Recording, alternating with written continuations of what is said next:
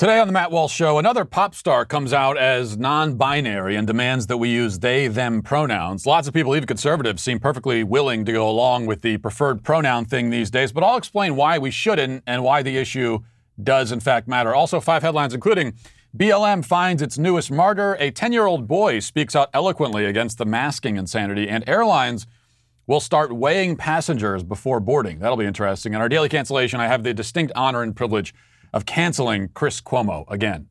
And I'll explain why. All of that and more today on The Matt Walsh Show.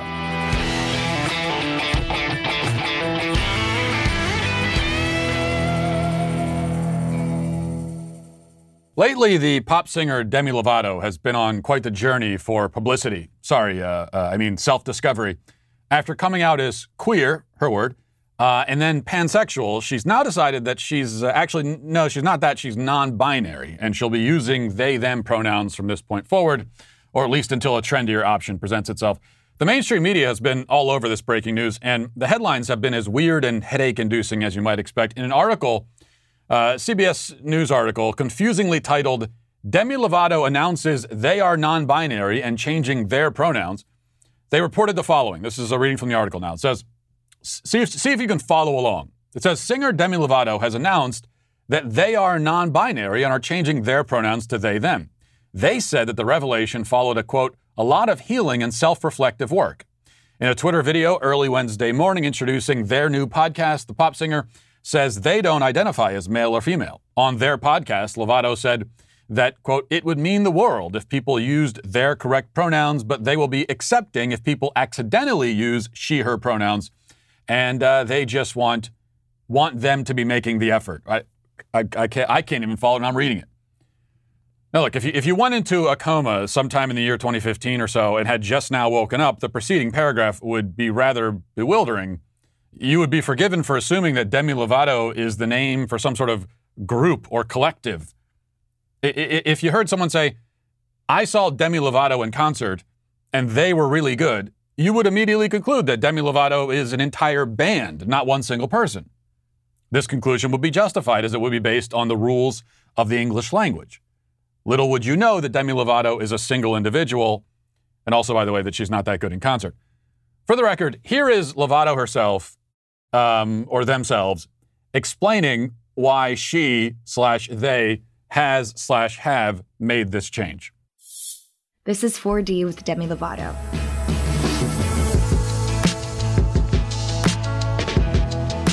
Living in the fourth dimension means existing consciously in both time and space. But for me, it means having conversations that transcend the typical discourse. I want to take this moment to share something very personal with you. Over the past year and a half, I've been doing some healing and self-reflective work. And through this work, I've had the revelation that I identify as non-binary. With that said, I'll officially be changing my pronouns to they, them. I feel that this best represents the fluidity I feel in my gender expression and allows me to feel most authentic and true to the person I both know I am and still am discovering. In this first episode, I'm excited to share with you what this means to me and what it may look like for other people. I want to make it clear that I'm still learning and coming into myself, and I don't claim to be an expert or a spokesperson. Now, it's it's helpful that uh, she began her explanation the way that she did so that it would be painfully clear that the whole thing is nothing but ridiculous psychobabble. Living in the fourth dimension means existing consciously in both time and space. What is that supposed to mean? What other option do we have but to exist consciously in both time and space? Can I exist consciously in space but not time? Can I exist in neither space nor time? Can I be a spaceless, timeless, shapeless vapor floating aimlessly through an eternal abyss? I suppose, I suppose it's only a matter of time before Demi Lovato assumes that identity for herself or for themselves.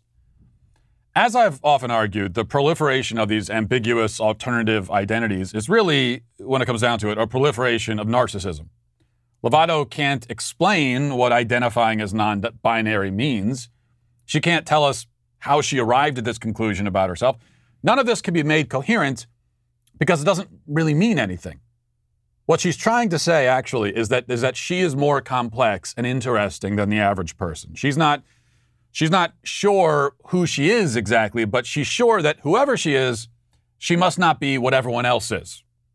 Her identity transcends all labels, except the fifteen different labels she's given herself over the last six months. Look, that's all her concern. She's free to play whatever word game she wants to play. She's free to make whatever claims about herself that she wants to make. The problem is that we are not simply asked to leave people alone and let them live how they want and identify how they want. That used to be the request, or what seemed like a request at the time to some people. Just let, let people live how they want. Let, let them be, right? It's not the case anymore. It's now demanded that we participate, that we take active roles in affirming and supporting the self-identity of strangers. I'm fine with leaving people alone. If I heard through the grapevine that my neighbor three doors down identifies as a cantaloupe, I'm not going to go knock on his door and scream at him to leave his cantaloupe fantasies behind. You're not a cantaloupe, damn it! I wouldn't do that. But if I'm told that I must in any way affirm or reinforce the cantaloupe delusion, then I will have to respectfully decline. He can think whatever he wants, but he can't force me to think it or to pretend that I think it. I'm not intruding on his life when I protest or resist such an imposition. I am stopping him from intruding on mine. He might live in a world where men can be cantaloupe, cantaloupes, but, but I don't. I live in the real world, and I'd like to remain here. That's my lifestyle choice, and I will insist that it be respected. And so it goes with pronouns. A pronoun is a grammatical construct. It's part of language. It's not a pet that you can own. It's not, it's not your pet goldfish. It's not a fashion accessory that you can wear. You don't get your own pronouns, just as you don't get your own prepositions or your own adverbs. I suppose a man might have a special affinity for the preposition on, but that doesn't change what the word on means. If he is not sitting on a chair, but says that he identifies as sitting on it because his preferred preposition is on, that wouldn't change his actual physical relationship to the chair in real life. And by demanding that we all pretend that the word on means off and off means on, he is the one trying to impose himself on us, or off of us, as the case may be. For the sake of preserving language as a tool for conveying meaning, which is the whole reason why language exists in the first place, we would have to resist those efforts. In the English language, the word he is a pronoun that refers to males. She refers to females. That's how it works in English. They refers either to multiple people or to an unknown person. It would be perfectly valid to say, for example, look, someone left their wallet here. I hope they come back for it. Or I hope they don't come back for it if you're a less honest person. But it would not be valid to say, look, my friend George left their wallet here. I hope they come back for it. That doesn't make any sense. I, because I know who George is. I know that he's male. I know that he's only one person, not Siamese twins. The word they in that context would be deceptive and confusing, and it would fail to convey meaning, which again is the entire point of language. In fact, they in that context, let's say that my friend George is non-binary, whatever exactly that means, and I use the word they. What am I actually saying? What, what meaning am I conveying? Because he's a male and he's only one person. So they in that context is referring to his perception of himself. It's referring to his feelings about himself. But that is not what pronouns are supposed to do. Pronouns are not concerned with your self-perception or how you feel. We, we have language, we have words that can talk about that. But when, I, but when we are using pronouns, it is a reference to who an individual actually is, not how they see themselves, not how they feel. That's irrelevant to the pronoun. Now, it's true that language evolves over time, but the preferred pronoun phenomenon is, is not an example of linguistic evolution. Let's be very clear about this.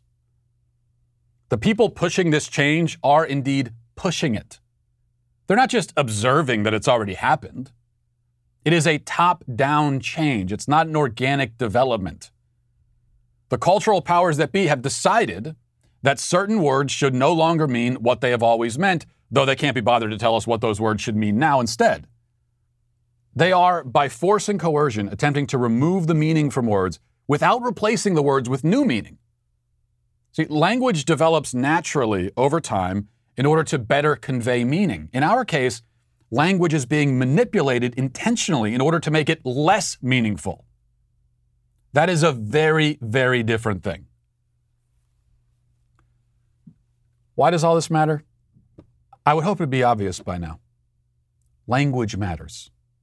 We cannot have a human society without it. Truth matters. We cannot have a society worth living in without it.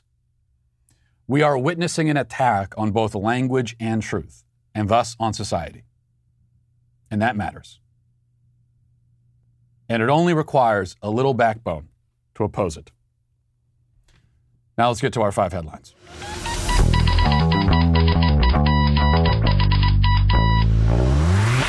You know, we talk a lot about cancel culture on this show and over at the Daily Wire in general. We know that uh, the, the primary agents of cancel culture, the people that have the power to really cancel you, uh, that's that would be big tech, of course. And how do we how do we uh, how do we stop big tech from doing that to us? Well, that's what you need ExpressVPN for. Instead of letting big tech cancel your right to free speech, how about canceling their access to your private data? That's why I use ExpressVPN, and you should too. Have you ever wondered how uh, huge tech sites make their money when they're actually supposedly free to use? Well, they do it by tracking your searches, your video history, everything you click on, and then selling your valuable data to third parties. When you use ExpressVPN, your device's I P address gets masked, and this helps, and that, that's one form of masking that I support, by the way. This helps um, make the, your online activity anonymous, and that'll make it much more difficult to trace and sell to advertisers. ExpressVPN also encrypts one hundred percent of your network data to protect you from cyber criminals and hackers. Uh, so you've just got to try. You've got, you've got to use ExpressVPN and protect yourself, protect your data. It's it's time to say no to censorship and take back your online privacy at expressvpn dot com slash Walsh. Visit my link and you'll get an extra three months of ExpressVPN service for free. That's expressvpn dot com slash Walsh to protect your data today. All right, I want to play this first. This is not a headline really, but um, I got to play it anyway. The ch- the giant toad, Bill de Blasio. Um, every other day he's got a press conference embarrassing himself. And I didn't give him credit, embarrassing himself in new and unexpected and interesting ways. So um, here's the, if you're not, if you're only listening, you're gonna have to go later and watch the video on YouTube or on uh, daily wire dot com because you got, you got to, you got to see the visual to get the full effect. But let's, uh, let's play. Here's, here's Bill de Blasio yesterday at his uh, daily press briefing. But the biggest victory for the Nets is yet to come. The Nets are stepping up. For Brooklyn, for the whole city of New York, the Nets are now going to be joining the battle against COVID with a mobile vaccination site right outside Barclays Center. He's uh, so he's wearing. It, the, the problem there is not so much what he's saying; it's it's what he's wearing. He's wearing a ball cap and a jersey, and uh, he looks like like Benjamin Button there or something. He looks like a school guidance counselor at a pep rally. Now, you know what he looks like? He looks like a, what am, what, what, what am I looking for? He, he looks for a, like a massive tool is, is what he looks like. I can just imagine this guy in that outfit trying to fit in and coming up to you like, hey, bro, did you catch the sports competition yesterday evening? Man, our home team really, really scored some points. It, it was wild. I've never seen a team make so many touchdowns in one evening, in one inning. Incredible. That's, and this guy was, every time I see him, like what, if you're, and I know to, to try to get into the to the mindset of a voter in New York City, it's it's a, a fruitless task and, and rather disturbing to, to you know, disturbing journey into that mind. But but what about him when he's running for mayor? What about him made you say, oh, I got I, I need that guy in charge of this city that I'm living in? I really want to, I want someone who lives in New York City to explain that to me. If you live in New York City and you voted for Bill de Blasio, I, and I and I mean this sincerely, I'm not trying to attack you, even though you're an idiot. I I really want to know why. What what about him did you like? Maybe maybe it's me. Maybe I'm not seeing it. Maybe it's not him, it's me. I don't know. All right, let's move on to our first real headline here. The latest B L M martyr is Andrew Brown. He was a man in North Carolina who was uh, shot and killed by the cops a month or so ago while they were trying to arrest him. He was a drug dealer. He had, as always with these things, he had a long rap sheet, arrested dozens of times already. He was convicted of uh, resisting arrest also on like four other occasions, uh, charged with resisting arrest on ten other occasions. He was uh, shot, the media says, while unarmed. And uh, that's been the report. That's what we've been hearing from the media for weeks now, that you know, there's another unarmed black man that was uh, shot by the cops. But that's not actually true. The local prosecutor held a press conference yesterday and announced that the cops in the case will not face charges. And that has a lot to do with the fact that Brown was not really unarmed. He was in a vehicle and he was using it as a weapon. So that, that might technically count in the way that they figure out these statistics. That might technically count as quote unquote unarmed, but in reality, he's not unarmed. He's got a weapon, um, which is this large metal contraption that he is sitting in and steering in the direction of, uh, of officers. Now, I would play the body cam footage for you, and I would like to play it, but, uh, and it was released yesterday as well uh, during that press conference with the prosecutor. But if I do that, I've learned that YouTube will use it as an excuse to lock the show down and put the the uh, put the, the age lock on it or whatever. So I'm not going to do that. You can go and watch it online easily if you want. But you can clearly see the guy in the body cam footage when the cops show up, whole bunch of them. There's a whole bunch of them, and they had their guns drawn because this is a known drug dealer with a long rap sheet. And so they came in, you know, ready. And he, also someone who's who has resisted arrest many times in the past. So they're prepared for that. Um, they come in, they're screaming at him to surrender. Instead, he gets into his car and drives it right at a group of officers. That's when they open fire, and he was killed in the process. Now, Andrew Brown's family, though, is, of course, asking the feds to get involved, which I would not be surprised at all if they do. Uh, this is from C N N. It says the attorneys for the family of Andrew Brown Junior are asking the Department of Justice to intervene after a North Carolina district attorney said the deputies would not be charged in connection to his fatal shooting. Uh, the attorney said in a statement on Tuesday, "We certainly got neither transparency nor justice today. We request that the federal Department of Justice intervene immediately." District Attorney Andrew Womble announced Tuesday the deputies who, who fatally shot Brown last month were justified in using deadly force, a finding that the attorney described as an insult and a slap in the face. Womble also played four body camera uh, videos to the public for the first time on Tuesday. Brown's family and community have called for a public, full public release of the videos since his death on April twenty-first. And now they've gotten it. It's been released. Um, the three deputies who fired at Brown, a forty-two-year-old black man, while attempting to serve warrants, will also be reinstated and, re- and retrained, uh, Wooten said. Uh, however, he said disciplinary action would be taken against the deputies who responded to the scene. Quote, "While the district attorney concluded that no criminal law was violated, this was a terrible and tragic outcome, and we could do better." That doesn't really make a lot of sense to me. If you're saying that no law was violated, they didn't do anything wrong, then... I, I understand he's trying to thread the needle here and make a compromise and give a little bit to both to both sides. There's no point in doing that, because either you arrest all of the officers and charge them with murder and then convict them, or anything short of that is not going to be satisfying to B L M. So if you're not going to do that, then you might as well, there, there's no point in... Um, throwing them any kind of bone at all, because it's not going to make a difference. And in this case, it's it's pretty clear. He gets into his car, you drive at a group of officers, and he gets shot. That's something that you do, you know, and this is something that, I, that I've brought up before, but uh, it, it, it isn't discussed very often, but it's worth thinking about and talking about. If we could, just for a second, get away from analyzing the behavior of the police officers. There's more than enough of that. We've done, we've done a lot of that, of talking about how the police officers respond. But what about getting inside the head of somebody like Andrew Brown? Why would you do that? You're, you are a criminal. They're, they're coming to arrest you. You're committing crimes. Fair is fair, okay? Um... And you've got, there are, I don't know, five, six, seven, I'm not sure how many police officers there, but, but a whole group of police officers, heavily armed. And they're rolling up in their vans. They're out there. They got their guns drawn. And you get in your car and you try to drive away. What, what do you think is going to happen? What's the best case scenario in your mind? How do you think this is going to play out? You, you must know, if you are at all a sane individual, you must know that the moment you make that decision, your chances of dying have just increased one hundred fold. If you had stopped right there and got down on the ground, put your hands up, and did everything they said, your chances of dying are basically non-existent if you follow all their instructions.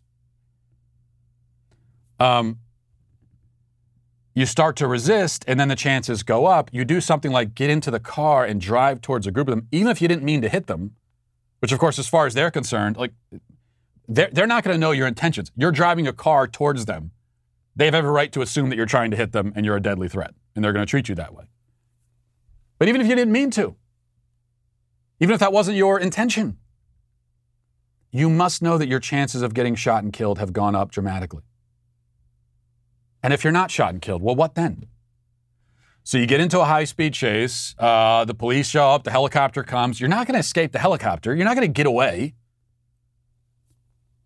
Uh, unless you're a, a, a secret C I A agent or something, you've got the whole plan ready to go. You've got your go bag. You've got your, your passports, new identity. And even then, I'm not sure you're getting away. But if this is an action movie, and you're an action hero, and you've got the whole plan in place, maybe you do. But short of that, you're not going to get away. All you're doing now is, at best, increasing your coming prison sentence significantly. And yet that's the choice that Andrew Brown made. It's the same choice that Dante Wright made. Most of the, the B L M martyrs, it's the choice that they made. So I, I think the, our question should be, why don't they value their own lives? This is not about police officers understanding that Black Lives Matter. Police officers know that. Everyone knows that. But Andrew Brown didn't seem to think that his own life mattered. So maybe we should be talking about that. Dante Wright didn't seem to value his own life. He was willing to throw it away for nothing. To throw it away in exchange for nothing, gaining nothing from it.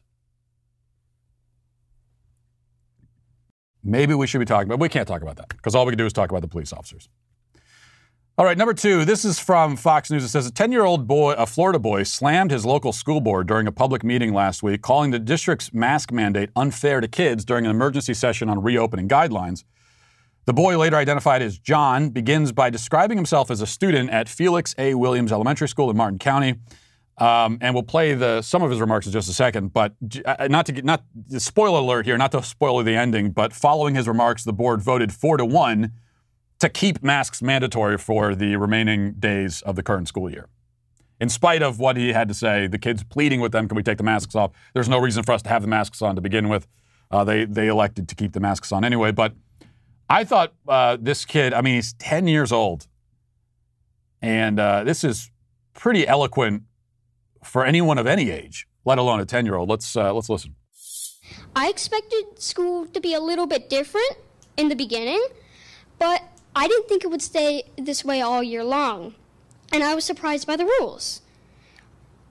A lot of them didn't make any sense to me, like the fact that we were not allowed to play on the playground or have student council or turn to face each other at lunch, and we also have to wear masks outside at P E and on track. I love my school and all, but my teachers seem really stressed, and that makes me feel bad. One teacher walks around with a clipboard full of referrals for any student whose mask isn't on properly. It makes me feel scared. That same teacher yells at us having our masks down to drink water while we are outside in car line. She told us we had to wait until we were in our parents' car to have a drink of water. She had her mask down the entire time while she was yelling at us, which makes me and all my friends very mad. My mask also sticks to my face when it's really hot, and it makes it hard to breathe. I feel like I can't catch my breath, and that makes me feel claustrophobic and anxious. It's really stressful. I finished taking all of my F S As, and I had a hard time focusing with a mask on. A few weeks ago, I ran into my teacher outside of school. She didn't even recognize me because she's never seen my face before. That that is that last part there is just sad. Uh, it's also sad that this is a ten-year-old boy making a far more compelling argument against wearing masks than any adult on the other side of the issue has made in favor of, of children wearing the masks. Because they've never made any argument at all, really. It's it's it's, it's their own fear and uh, and, and disregard for the kids. That, that's all it is. There's never really any argument presented. And he went, that was longer than that. He went on for two and a half, three minutes. Um, again, ten-year-old boy laying out the case. This is why we don't we should be wearing the masks. Trying to explain it to adults four or five times his age. Makes no difference. They keep the masks in place anyway. I was reading some of the some of the responses online to this, and of course there were people saying, oh, he he didn't write that. that this is parents. This is mom wrote it and is using him as a prop. I think that's really ironic because I guarantee you the, the, most of the people making that claim about that kid, that he's being used, he didn't really write it, this isn't his choice, uh, most of those people are the exact same people who, if that ten-year-old boy was identifying as a girl, they'd be applauding it. If that ten-year-old boy was dressed up as a, as a drag queen, they'd be applauding it. Now, in that case, it's not about the parents making a decision or the parents using the child. But here, they have it exactly backwards, of course. Because normally, I don't like it when kids are used to make statements. Um, political statements. Statements of any kind, really. I think kids should just be kids. This is different for a really obvious reason. He is the one directly affected. Okay, this is not so often what you get. You get this especially from the left. The parents have their own political and ideological priorities that have nothing to do with the kids. And they use the kid as a mouthpiece or a mascot for their own priorities. It's not helping the kid at all. In this case, though, the kids are the ones affected. They are very much caught up in this. And we haven't really heard from the kids at all. They don't have a voice. It's, it's been all the adults arguing about it. And then finally a kid gets up there and speaks for himself. And you have a bunch of adults say, ah, it's, uh, shut up, kid. Let the adults, let the adults talk about whether you should be muzzled for the rest of the school year for no reason. I, I'm sure his mother, I'm sure his parents probably did help him come up with that. Good for them. You know what they're doing? They're teaching the, the, their son to stand up for himself, to speak up for himself. That's an important ability for a person to have, for a child to develop. So well, well done to uh, to the child and the parents, but not so much the members of the school board. And you can't believe that they they they. I mean, of course you can believe it, but. They said, too bad. They had no response to the kid, but too bad, wear the mask anyway. All right, moving now, reading from Raw Story, which is a, a leftist rag, online rag. Um, it says, Jacob Chansley, dubbed the QAnon shaman in the media, is among the most famous of the Capitol rioters who is facing federal criminal charges in connection with the January sixth insurrection. Albert Watkins, Chan- Chansley's attorney, discussed his client with Talking Points Memo, Talking Point Memo's Matt Shuham, which Talking Point, Points Memo is uh, another leftist rag. Um, anyway, so Talking Points Memo has this quote from Matt Shuham, or rather, Matt Shuham is Talking Points Memo, Albert Watkins is the attorney. Okay, I'm all kinds of confused. Um, has a quote from the lawyer. Again, this is QAnon shaman's lawyer, supposed to be representing him in this federal case. And this is what his lawyer says about him. This is the quote. As much of it as, as I can read, anyway. He says, a lot of these defendants, and I'm going to use the colloquial term, perhaps disrespectfully, but they're all effing short bus people. These are people with brain damage. They're effing retarded. They're on the damn spectrum. But they're our brothers, our sisters, our neighbors, our coworkers. They're part of our country. These aren't bad people. They don't have uh, prior criminal history. they were s- subjected to four plus years of damn propaganda, the likes of which the world has not seen since effing Hitler. Okay, that is the lawyer for Jacob Chansley, the quote-unquote QAnon shaman. His lawyer is saying that about him, that he's, quote, effing retarded and is a short bus person. Um, leaving aside the, the demeaning and degrading language uh, to, to people with learning disabilities and so on, this, if you want to understand why a lot of these people that were involved in the Capitol riot, uh, why some of them are still languishing in prison, getting hunted down, get, you know, having these, being charged with uh, crimes that could carry twenty years in prison, clearly way beyond what is what is justified according to the law. And uh, it, it, this this helps clarify it a little bit, because this is, you know, th- this is the kind of caliber of lawyer they're able to get to represent them. They have the entire system against them, so much so that even their lawyer is against them. And it does make me wonder. Um, speaking of uh, of these people, wh- where is where is Trump on this? Why isn't he speaking on their behalf? These are his supporters that are being hunted down like dogs and thrown in cages. The federal government wants to wants to pin decades on them in prison for trespassing. And doing that while B L M rioters, people who burned down police stations, burned down convenience stores, assaulted police officers, most of them have never even been arrested. They're just out there. Some of them are still out in the street.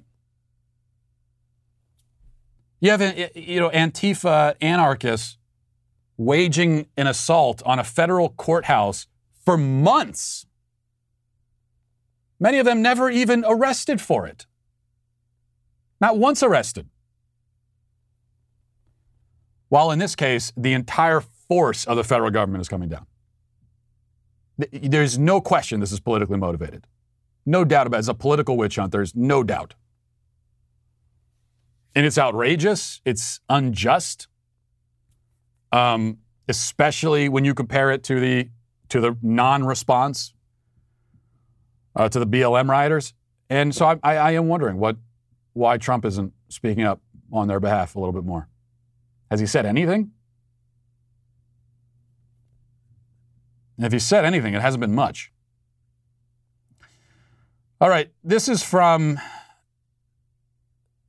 okay, this is from the Daily, I'm I'm, almost, I'm regretting that I'm about to read this because it's such an upsetting and, and horrible story, but I'll read it anyway. It's from the Daily Wire. It says, an eighteen-year-old uh, an eighteen-year-old snatched a sleeping four-year-old boy from his Dallas home early Saturday morning and brutally beat him to death, leaving his lifeless, bloodied body in a street, court documents and video surveillance reportedly show. The child, identified Monday as Cash Gurnan, was living with his biological father's former girlfriend. Cash and his twin brother were left in the woman's care after their father disappeared in March. The boy's biological mother says she didn't, did not know her twins were in the care of her former of the former girlfriend and had been searching for her boys. She is now with Cash's twin. Darren Brown, eighteen, has been arrested and charged with kidnapping and burglary. More charges are expected as forensic is reviewed. The alleged killer's bond is set at one point five million dollars. Um, the Daily Mail reported that Brown was wearing an ankle monitor when he was detained. So he's wearing an ankle monitor. He breaks into the house, kidnaps this kid,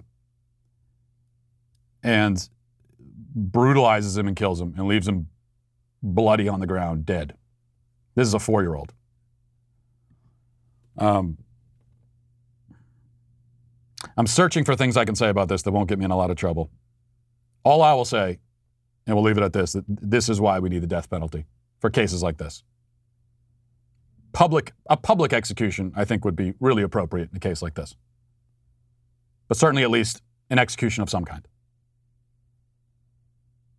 Th- th- this is, in th- cases like this, this is w- what put, put me over the edge to, to being pro-death penalty after being against it for a while.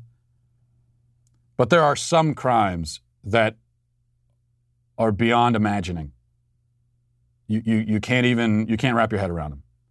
They're so horrific that when a person does it, there there is no other response from a civilized society but to rid society of that person permanently. What would be the, anyone who's against capital punishment, what, what, what would be the better approach? So we take Darren Brown, he's eighteen, you put him in prison, and you, you're going to need to put him in protective custody for his entire life. Of course, the other option is to put him in general population and to tell the prison guards to just get a little distracted for a few moments and look the other way and let the prison population do what it's going to do. I'd be fine with that too, but assuming you're not going to do that, so you're going to put him in um, in protective custody, which is more expensive for the, for the taxpayer. For the rest of his life, he's eighteen. He's going to, you know, so let's say he lives until he's, you know, he could live another, easily another sixty years or more. Six decades of taxpayers not only feeding and housing this guy, but paying extra to protect him. And for what? For what purpose? What, what do we gain from that? What does he gain from that? This isn't about rehabilitating him to send him out back out in society. He's never going to be out in society ever again. So it's not that. Is it about redemption? Is it about him, uh, you know, c- coming to confront the, his his own heinous crimes? It, that that can happen with the death penalty too. In fact, I think the death penalty facilitates that. When you know, when there's a date set, and you know that you're going to die on this day. It certainly gives you a chance um, to confront your own sins.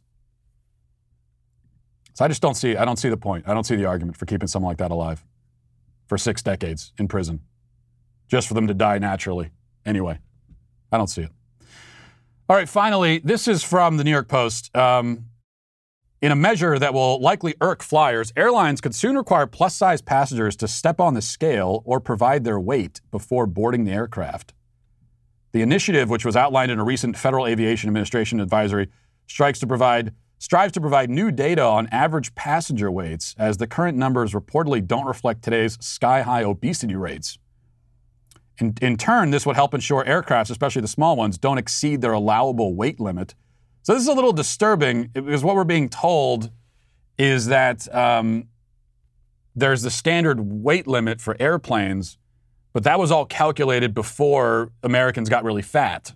And so now it has to be recalibrated, and we need to figure out just how fat everyone is before they get on a flight. And so that's why people need to get need to get weighed. All I ask, this is the only thing I'm asking, is that the weights be announced on the intercom. We could do like a public weigh-in before the flight. Uh, or else maybe each passenger, as they board, their weight could be announced, almost like a boxer coming coming to the ring. All right, boarding now, it's Missus Shelby Johnson weighing in at one hundred ninety-five pounds. Something like that, I don't know. And then the good thing is, if you, when everyone gets on the on the flight, if you realize that you're a little bit overweight, then the captain could come over the intercom and say, okay, ladies, ladies and gentlemen, we're we're currently two hundred sixty-seven pounds overweight. Fortunately, that means we only need to lose one passenger. Passenger in uh, twelve A, you're going to have to leave. You know, it, it makes it easier. All I'm saying is that the flying experience is already degrading and dehumanizing, so we might as well go all in. And it'd be a great incentive to lose weight also. Um, all right, let's move now to reading the YouTube comments. This is from Robert McGregor, says, three of my favorite thing, things, Shrimp to Eat, The Matt Walsh Show, and Marvel's Avengers. Dude, you're tearing me apart. Well, Robert, you have to you have to choose. You can't have us all. I'm drawing a line right here. It's me or the shrimp and, and the Avengers. Choose wisely. Autumn says, my orthodontist office is still making me wear a mask, even though I'm fully vaccinated. They told me that they have to wait until the Board of Dentistry says that they can change policy. Your orthodontist is telling you to wear a mask. Do you have to wear the mask when they're doing, when they're working on your teeth? I wonder how that works. Or no, because we know that's not it. You have to wear a mask in the waiting room and when you're walking into, um, you know, the room with the chair. But then you take the mask off and they have they, they have their, their hands in your mouth. Makes a lot of sense. Um, Justin Piro says, at least some good has come of all this. Mayor Lightfoot is going to keep that mug covered for us, and I can't thank her enough for it. Well, listen, that's very rude, but I'll also say, you know, maybe that is one advantage of the uh, people who are perpetually masking. Maybe we can assume that they're all ugly and they're trying to hide their shame. So really, if you see someone still masking at this point, because I, I believe in empathy and everything, um, and I'm a very compassionate person. So I, I think you could wa- you know, assume that they're wearing it because they're ugly and just walk up to them and say, listen, um, it's okay to be hideous. You don't have to be ashamed. Take that mask off. I, I think they'd really appreciate that. Finally, Bill Zussner says, I wonder if Matt knows that being a contrarian doesn't make him better. Well, Bill, I, I totally disagree. I want to take a second to tell you about Helix Sleep. Uh, you know, I've been telling you about Helix for for months now, uh, or, or well over a year now. And uh, we're such big fans of Helix Sleep in my house that we now have two Helix mattresses. We've got one, my wife and I have a Helix uh, mattress. My daughter has a Helix mattress. The boys don't have Helix mattresses yet. They'll be fun. Helix Sleep has a quiz that takes just two minutes to complete and matches your body type and sleep preferences to the perfect mattress for you. I've been through this process a couple of times now. And uh, it's very, very easy to find the perfect mattress. If you like a mattress that's really soft or firm, if you sleep on your side or your back or your stomach or you sleep really hot, whatever it is, with Helix, there's a specific mattress for each and everybody's unique taste. You don't need to take their word for it. Helix was awarded the number one best overall mattress of twenty nineteen and twenty twenty by G Q and Wired Magazine. And also, I have awarded them the number one mattress. So I think that's the most important thing. Just go to helixsleep.com slash Walsh. Take their two-minute sleep quiz, and they'll match you to a customized mattress that will give you the best sleep of your life. You got to do this and actually sleep well at night for a change. Right now, Helix is offering up to two hundred dollars off and free pillows with all mattress orders for our listeners at helixsleep.com slash Walsh. That's helixsleep.com slash Walsh for up to two hundred dollars off your mattress order. And if you're interested in winning a trip to the Daily Wire headquarters uh, to walk in the same halls as yours truly, not exactly the same halls, but you know, in the vicinity of the same halls, now's your chance. You are not going to meet me, but you will meet Candace Owens. If you sign up as a Daily Wire member with code V I P, you'll get twenty percent off your new membership and be automatically entered for a chance to win a trip to the Daily Wire studios to see Candace live. Not only will you be, will you be meeting Candace, you'll, you'll be getting an inside look at her studio, our office, and front row seats to watch her live and in action on her talk show, Candace. So don't wait. Go enter to win a Candace V I P pass now at dailywire.com slash subscribe using code V I P for twenty percent off and for an experience that only Joe Biden will forget. I got to stop using that joke at the end. I think I think we get we get the joke at the end. Are you guys still laughing at that joke? Anyway, now let's get to our daily cancellation. So today we have the great privilege of once again canceling Chris Cuomo. Um, so a- after the Supreme Court announced on Monday that it would be it would uh, rule on Mississippi's law banning abortion after fifteen weeks, potentially putting Roe v. Wade on the chopping block, the left and the media have been trying desperately to explain why we must not infringe on a mother's God-given right to have her children dismembered. They've not done a very good job of making this case, though. Um, and although I should say, in fairness to them, it's not really possible to make a good case for such a hideously depraved thing. C N N anchor Chris Cuomo, continuing his lifelong contest with his brother, Andrew, to see who can be the biggest embarrassment in the family, demonstrated this difficulty during a monologue on his show a couple of nights ago. Cuomo spent two minutes laying out his argument in defense of Roe, and the end result is a muddled, indecipherable mess of half-baked talking points and ad hominem attacks. It was exactly the sort of thing we so often hear from people on his side of the issue, which is why it might be worth th- dissecting in some detail. So we're going to take this piece by piece and watch his monologue, and, uh, and I'll respond to it. Let's start here. All right, here is a bolo. Be on the lookout. We are about to see if Mitch McConnell's Supreme Court mission pays off. It's now a six to three decidedly conservative court. And it now says the Supreme Court of the United States that it will hear a case that could remove a woman's right to control her own body. Remove a woman's right to control her own body? That might be a fair characterization if Mississippi was mandating that women have chips installed in their brains that would enable the governor to steer them around like remote control cars. But that's not the, the law at issue here. As far as I know, no such law has been proposed anywhere. And if any law is proposed like that, I will oppose it. The issue here is whether women have the right to destroy someone else's body. Yes, the other body is dependent on their own body for survival, but does a, does a body's dependence on your own give you the moral and legal right to exterminate it? Even if that other body is your own child, do you have that right? And if you say that a mother has the right to destroy any body dependent on her own for survival, then, as we talked about yesterday, you must explain why that logic should not also apply outside of the womb as much as it applies inside it. Born children are just as dependent and helpless, especially at their youngest ages. Why shouldn't their dependence also negate their right to exist? Or perhaps you think it should.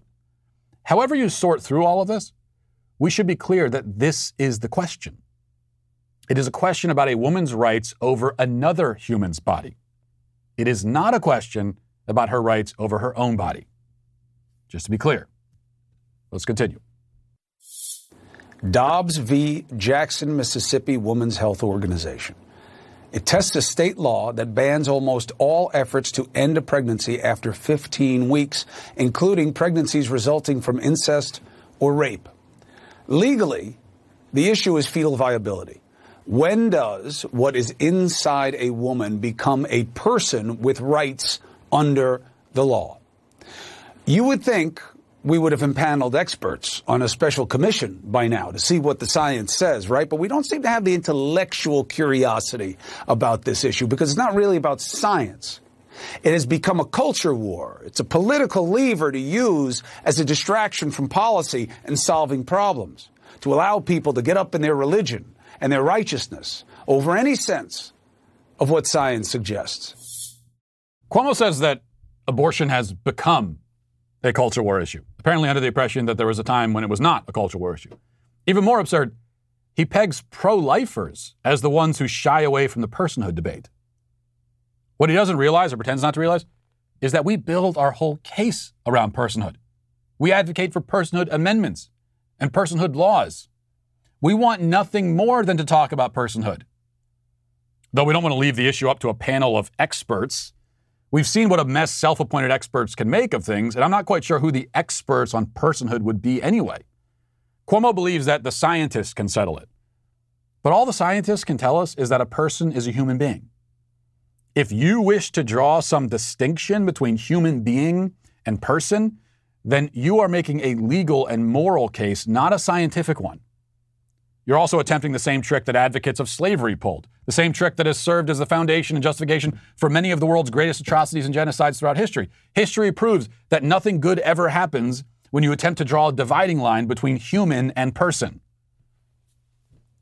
That is one of the reasons why pro-lifers are happy to stick with a scientific answer on this question. A person is a human being, plain and simple. Anyone claiming otherwise has the burden of proof entirely on their own shoulders. But the pro-abortion side has never tried to meet that burden.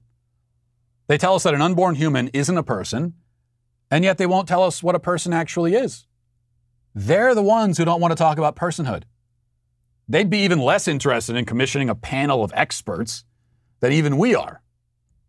You think Planned Parenthood would welcome a, a, an expert commission panel to figure out when personhood begins? You think Planned Parenthood would want that to happen? You think NARAL would want that to happen? So Cuomo has this part of the issue completely backwards. And he has every other part backwards too, of course. Let's keep watching. Though medical capabilities may be moving the point of viability well short of what it was assumed to be in nineteen seventy-three with Roe v. Wade. So you'd think some of the proponents of harsher measures would want the science involved. Most Americans want the court to uphold Roe v. Wade, which found women have liberty over their own body as a right to privacy, a privacy right under the fourteenth amendment. sixty-two uphold, twenty-four overturn. But again, it's not about science or consensus. It's about dividing lines. What? He calls for a scientific discussion. Then as, then as if, as if it counts as scientific evidence, he appeals to an A B C News survey. What does that have to do with anything? Who cares what the public thinks? He directly conflates the two, or at least puts them on equal footing, by talking about science or consensus. He's not even referring to a consensus of scientists here, but a narrow and limited consensus of random people who took an A B C News poll. What the hell do I care about? What is that? What does that matter at all? What scientific weight does that have? If we're trying to figure out whether an unborn human is a person, what, you want to decide it based on A B C News surveys? So things have gone fully off of the logical rails here. Now it's time for the real train wreck to begin. Legislating to the far right white fright vote, flooding the zone with five hundred thirty-six bills that abridge a woman's right to control her own body in forty-six states. It's just like voting rights in one way. You see? It seems like the far right only cares about protecting humans before they are born. Sure, why not throw it all in? I mean, the racist label, the voting rights talking point, the thing about pro-lifers only caring about people before they're born. Put it all in the blender like a rhetorical smoothie. You might as well. Never mind that the voting rights issue has nothing to do with anything. Never mind that that, that pro-life racism is so bizarrely self-sabotaging. Black babies are killed disproportionately by abortion. The end of abortion would mean a dramatic increase in the black population. That is one strange racist conspiracy, you have to admit. Or perhaps it's not a racist consp- conspiracy at all. As for the claim that pro-lifers only care about people before they're born, which is a boring and repetitive talking point we hear all the time, even if that were true, it would still be preferable to the total disregard for human life so often displayed by Chris Cuomo and his ideological compatriots. But it's not true, of course. It doesn't make any sense. The whole reason why pro-lifers care about the unborn is that we draw no moral distinction between them and born humans. That's our argument. If we thought that born humans had no value, as Chris Cuomo suggests, then we'd feel the same about the unborn. Our entire position is based on the premise that human life has inherent value. Inherent means you can't gain it or lose it. You have it always. If we didn't believe that, if we didn't care about human life, then we wouldn't be pro-life. This should be obvious. Unless you really have convinced yourself that the pro-life movement is nothing but a handmaid's tale plot to enslave women, another quite odd plot, we have to say, given that so many pro-lifers are themselves women. I mean, go to the March for Life sometime, go to a fundraising banquet for a pregnancy resource center, go stand a vigil at an abortion clinic. You're going to find a majority of women in all of those places almost every time. It would seem that this is not a plot to control women's bodies after all. It would seem that we pro-lifers just really do oppose the murder of defenseless and innocent human beings. Who would have thought? Who could have imagined? Well, Cuomo didn't think. And he doesn't, he doesn't think in general. But unfortunately, that doesn't stop him from talking. And for that reason, today, he is canceled. And we'll leave it there. Thanks for watching. Thanks for listening. Have a great day. Godspeed.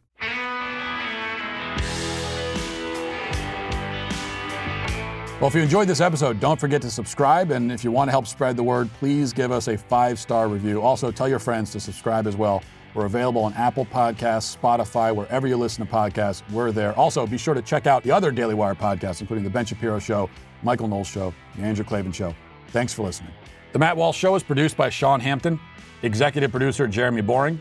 Our supervising producers are Mathis Glover and Robert Sterling.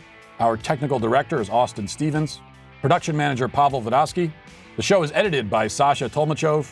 Our audio is mixed by Mike Koromina. Hair makeup is done by Nika Geneva. And our production coordinator is McKenna Waters. The Matt Walsh Show is a Daily Wire production. Copyright Daily Wire twenty twenty-one. Today on The Ben Shapiro Show, public health pseudo-experts and their political allies are unmasked as the real science deniers. The Andrew Brown case comes apart. And the radical left's mask comes off when it comes to winking at anti-Semitism. That's today on The Ben Shapiro Show. Give it a listen.